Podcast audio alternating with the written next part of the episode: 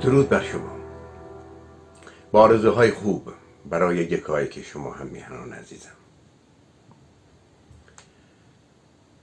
کرونا همچنان بیداد میکنه در سراسر جهان، از آمریکا گرفته تا دورترین نقاط آسیا، حتی در جزایر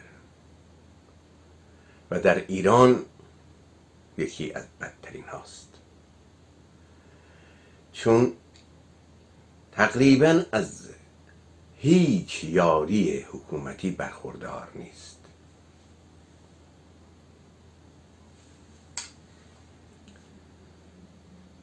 متاسفم یکی از دوستان از ایران تماس گرفته با خواهرش و گفته که من کرونا گرفتم، فقط تفاوت ما با شما اینه که شما امکانات درمانی وسیع دارید ولی در ایران وجود ندارد. متاسفم اما سربازان دلیر جبهه مقاومت پزشکی ما با تمام تلاش، با تمام وجود دارند با این ویروس کشنده مبارزه میکنند. توانا و سرفراز باشند. اما داشتم به این نکته فکر می کردم، ویروس کرونا یک مطلب جهانی است، همه تقریبا گرفتارند، اما مصیبت فقر و پیامدهای او همه جای جهانی نیست. در ایران ما به نقطه باید گفت فاجعه بارش رسیده.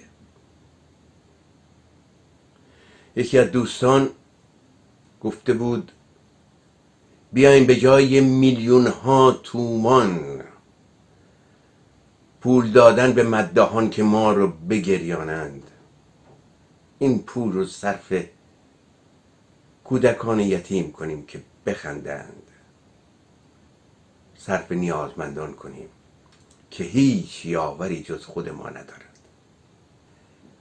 بله، بعضی ها معتقدند که این مصیبت ها مثل فقر، مثل در واقع درماندگی در یک جامعه به هم ریخته و اینا همه کار خداست. حالا اگه بگیم کار خداست، یک هموطن اصفهانیمون میخواد با خدا صحبت کنه، و ببینیم اون چی میگه. میگه اما خدایا یه تو که پا میای پایین، چای ریختم با هم بخوریم، باد کار دارم باشه. سلام، چطوری خدا؟ خوبی؟ خوشی؟ سلامتی؟ تو موقع چاقه اون دنیا خوبه؟ مردا خوبن؟ منم خوب نیستم خدا. میگم این پرونده اعمالی منم میدی، من اسممو برم یه جا دیگه بنویسم؟ ها؟ آخه چپ میری راست میاد، گناه نوشته میشه به حسابت. آخه من اگه پول داشتم که گناه نمی کردم، اگه پول داشتم دزدی نمی کردم، سری مردم شیره نمی مالوندم که، اگه پول داشتم که زنم منو ولم نمی کرد که برد که. خدایا خدا نکنه یه روز جمع باشی آ ببینی زنگ خونه ده یکی میزنه تا نگاه کنی ببینی مهمونه و از خجالت ها ندار یا بمونی توش، درو وا کنی یا درو وا نکنی، آ بعد مجبور بشی دروغ بگی که خونه نبودی. منا خدایا میخوام آ پرونده ما ببرم یه جا دیگه بنویسم که اگه گناهی چیزی هم کردی ما پا حساب با حساب بانیش نوشته بشه، نه پا حسابی ما. اگه قرار باشد این دنیا دهنمون سرویس بشه ده اون دنیا آسفالت، خب اصی برای چی چی ما رو آفریده؟ ها؟ بی خیال خدا، ببخشید دلم پر بود، حسابم خوب بود، چایی ده بخور یخ نکن.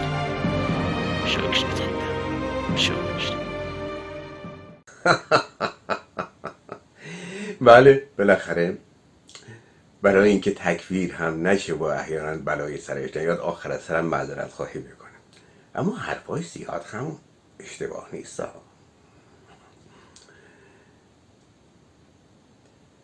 تخت جمشید، یا بهتر بگیم پارسه یا پرسه، نماد هویت ایرانی. بعد از حادثه پنجاب و هفت آیت الله صادق خلخالی با هماهنگی و البته اجازه گرفتن از رهبرش آیت الله خمینی با بلدوزر و تعداد زیادی کارگر و دستگاه و حتی دینامیت لشکری تهیه میکنن و به طرف شیراز و تخت جمشید میرن تا این هویت ملی ما ایرانیان را از میان ببرند. در این زمان آقای نصرت الله امینی فرماندار اون منطقه است، شیراز. وقتی این ماجرا رو میشنود فرمان میده به تمام پرسنل زیر دستش و کمک میخواد از مردم شیراز و نواحی. آنها یک پارچه یک پارچه در برابر این بیداد مقاومت میکنن، جلوی خلخالی و مزدورانش می ایستند و سرانجام تخت جمشید رو نجات میدن. این مرد بزرگ چند وقت پیش ما رو ترک کرد، اما نام او هم در کنار تخت جمشید همچنان زنده خواهد ماند. نصرت الله امینی.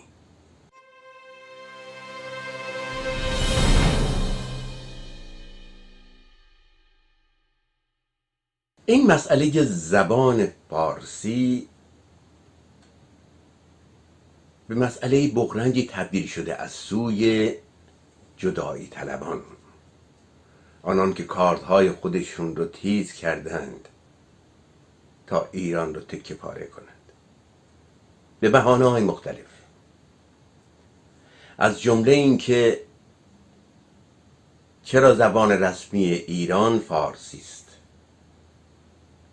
خب در این زمینه محققین، اهل دانش، پژوهشگران فراوان گفتگو کردند و نوشتند، اما یک بار دیگه یک هممیهن آذریمون، من این آقا را متاسفانه نمیشناسم، یک هممیهن آذریمون در این زمینه چه زیبا سخن میگه، با هم میشنویم. دوستان یه نکته ای هم اینجا اشاره بکنم. زبان پارسی زبان پیوند دهنده و حاصل انتخاب تک به تک باشندگان ایران تاریخیه. اینکه اسم یک قومی روش بذاریم و اون رو فرو بکاهیم به یک قومی، این نادرسته. یه انتخاب تاریخی از طرف مردم ایرانه. هزار سال پیش قطران تبریزی در شهر تبریز شعر به پارسی سروده. نه حافظی هست، نه سعدی هست، نه خیامی هست. خیلی نکته مهمیه. آیا کسی روی گلوی قطران چاقو گذاشته بود؟ قطران اهل روستای شاداباد بود، یعنی یه روستازاده بود. بعد اتفاقا ابتدا اصلا به هیچ درباری هم راه نیافتاد، راه نیافته بود. خب مخاطب قطران کیه؟ مخاطب قطران مردمن دیگه. مخاطب قطران کیه؟ مخاطب قطران مردم عادی هستن. یعنی زبان فارسی رو نباید به یک قوم و تبار و این مسائل کاست. اصلا مشکل افرادی که زبان فارسی رو میکوبن با نام و انتساب قومی اون زبان نیست که. سر سوزنی مشکلی با نام اون زبان نداره. مشکل اینا با جایگاه پیوند دهنده این زبانه. مشکل اینا با جایگاه پیوند دهنده این زبانه. مشکل اینها اینه که هشتصد و پنجاه سال پیش نظامی گنجوی شعر سروده همه عالم تن است و ایران دل نیست، گوینده زین قیاس خجل. اینو یه هموطن بلوچمون تو جنوب شرق ایران میفهمه. مشکل اینها با اینه، مشکل اینها با جایگاه پیوند دهنده زبان پارسیه. چرا؟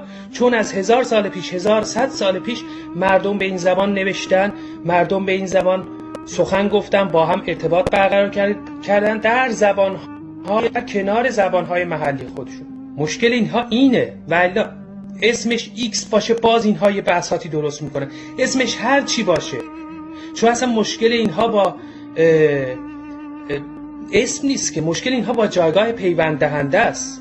مشکل اینها اینه که هزار سال پیش فردوسی شعری گفته، الان جلوی یه بچه تبریزی بذاری برات میخونه، بدون اینکه نمیدونم شاهنامه پژوه باشه، بدون اینکه نمیدونم دوره خاصی ببینه، نهایت چند تا کلمه‌شون متوجه نمیشه. مشکل اینها با اینه، با اینجا چون ببینیم پیوند که بخوریم ما به هم، دیگه دیوار ساختن بینمون خیلی سخت میشه. جدایی، هیچ جدایی یک شب دو شب اتفاق نمیفته دوستان. جدایی مرحله داره، دیوار میکشن ابتدا. جدایی عاطفی، جدایی احساسی، جدایی تاریخی، جدایی هویتی، همه اینها رو مقدمه ها رو میچینن تا روز مبادا ضربه نهایی رو بزنن، تا روز مبادا ضربه نهایی رو بزنن. و الا تمام اینها بهانه است. اسمش پارسی نبود، ایکس بود، سمنانی بود، نمیدونم مازندرانی بود، باز همین بساط رو داشتیم. اینها اصلا نمیخوان که یه زبانی باشه که همه بفهمن و از همه بدتر برای اونها زبانی باشه که تاریخی باشه. خیلی حرف دوستان. قطران تبریزی یهو که زاده نشده، قطران تبریزی از یه سنت داره میاد دیگه. دیوان قطران فقط حالا تو دستمون مونده به عنوان کهن‌ترین اثر از شعر پارسی در آذربایجان. ادامه‌ش هم اومده، قطع نشده که قطران استثنا نیست که. ادامه‌ش تو شمال غرب همینجوری اومده، خاقانی، شروانی، نظامی گنجوی، مهستی گنجوی، ابوالمجد تبریزی، همام تبریزی. بعد این پیوستگی هم همچنان ادامه داشته و همواره ادامه داشته. این نکته خیلی مهمه. من ازتون خواهش میکنم بحث موضوع زبان فارسی رو به یک قوم خاص، به یک تبار خاص فرو نکاهیم. این یک انتخاب، انتخاب تک تک باشندگان این آب و خاک، انتخاب پدرانمونه. اصلا آقا مگه تو نهصد سال گذشته، مگه این کشور تو هزار سال گذشته، مگه این کشور اصلا چیزی به نام حاکم فارس داشته؟ از منطقه تاریخی که مثلا هخامنشیان و ساسانیان از اونجا برخواسته بودن. آقا یکی بیا به من توضیح بده، مگه این کشور اصلا تو هزار سال گذشته، هزار دویست سال گذشته یه حاکمی، یه حکمرانی از منطقه فارس تاریخی که زبان فارسی به اونجا منسوبه و هخامنشیان و ساسانیان به اونجا منسوبه، اصلا مگه از اونجا حاکمی داشته که کی این زبان رو تحمیل کرده؟ من نمیفهمم. مگه میشه میگن آقا رضا شاه زبان تحمیل، مگه میشه کسی شب بخوابه صبح زبان تحمیل کنه؟ مگه میشه اوباما، ترامپ شب بخوابه صبح پاشه بگه آقا زبان چینی زبان رسمی آمریکاست؟ مگه این شدنیه؟ پشتش یه سنتی هست، پشتش یه تاریخی هست، پشت این موضوع یه هویتی خوابیده. این مال امروز و دیروز و پیروز نیست که. هزار و دویست سال، هزار و دویست سال این پیوستگی داره و انتخاب و نظم طبیعی تاریخیه. انتخاب و نظم طبیعی تاریخیه.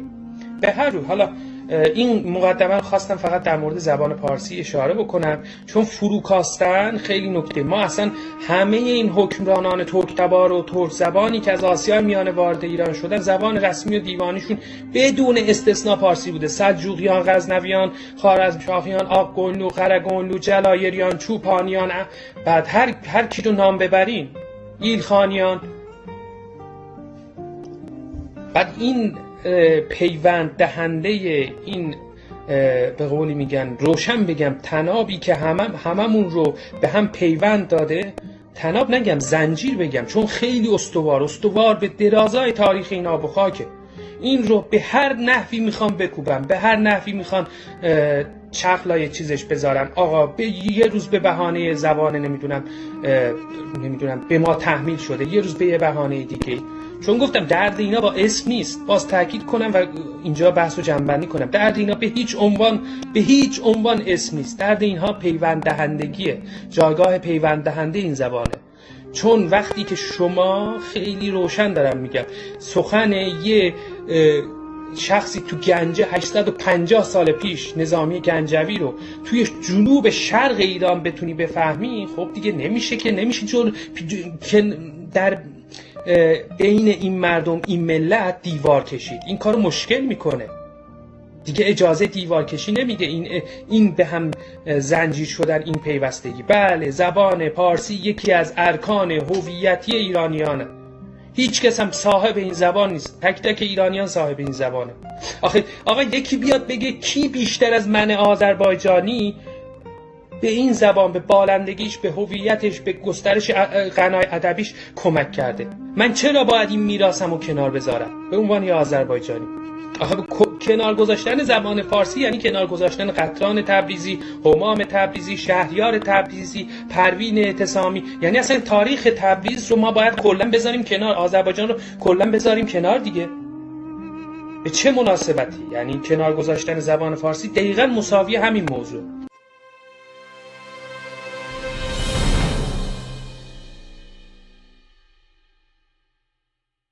سپاس از شما هم میهن آذری، سپاس از شما.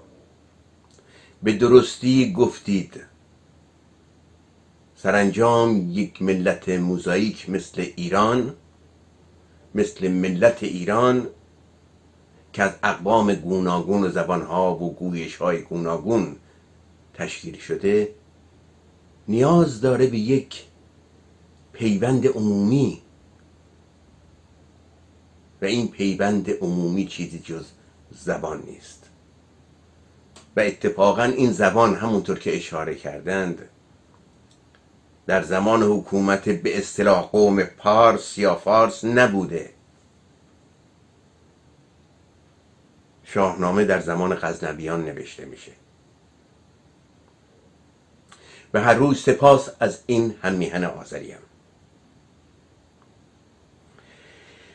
اما یک تفاوتی هم میخوام بین دو نگاه به مذهب بکس داشته باشیم. من شخصا آدم غیر مذهبی هستم، از هیچ مذهب و دینی هم حمایت نمی کنم. اما یک نگاهی هست در واقعیت، در آنچه که هست. اینو با هم ببینیم. ما بالاخره مراسم دینی مسلمان ها رو میشناسیم، مراسم شیعه ها رو هم میشناسیم، دور و نزدیک با مراسم مسیحیت یا یهودی هم از طریق بالاخره فیلم و ویدیو و تلویزیون و سینما آشنا شدیم. اما این یکیش یکمی متفاوته. بریم سری بزنیم به یک کلیسا در آمریکای جنوبی در روز یک شنبه یک یک یک شنبه داغ با هم ببینیم.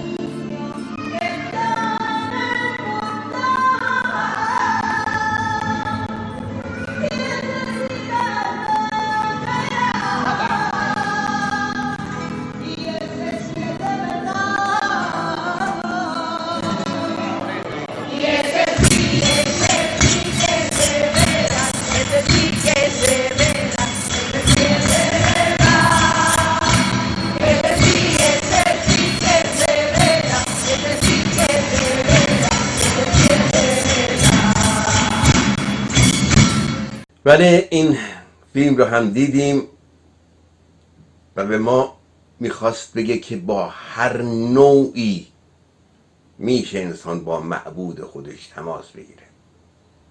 لازم نیست حتما گریه کنه، لازم نیست خودش رو کتک بزنه، زجر بده. او که اون بالاست، به گفته و خیال آن کسانی که باور دارند، اون نیازی به گریه و زاری ما نداره.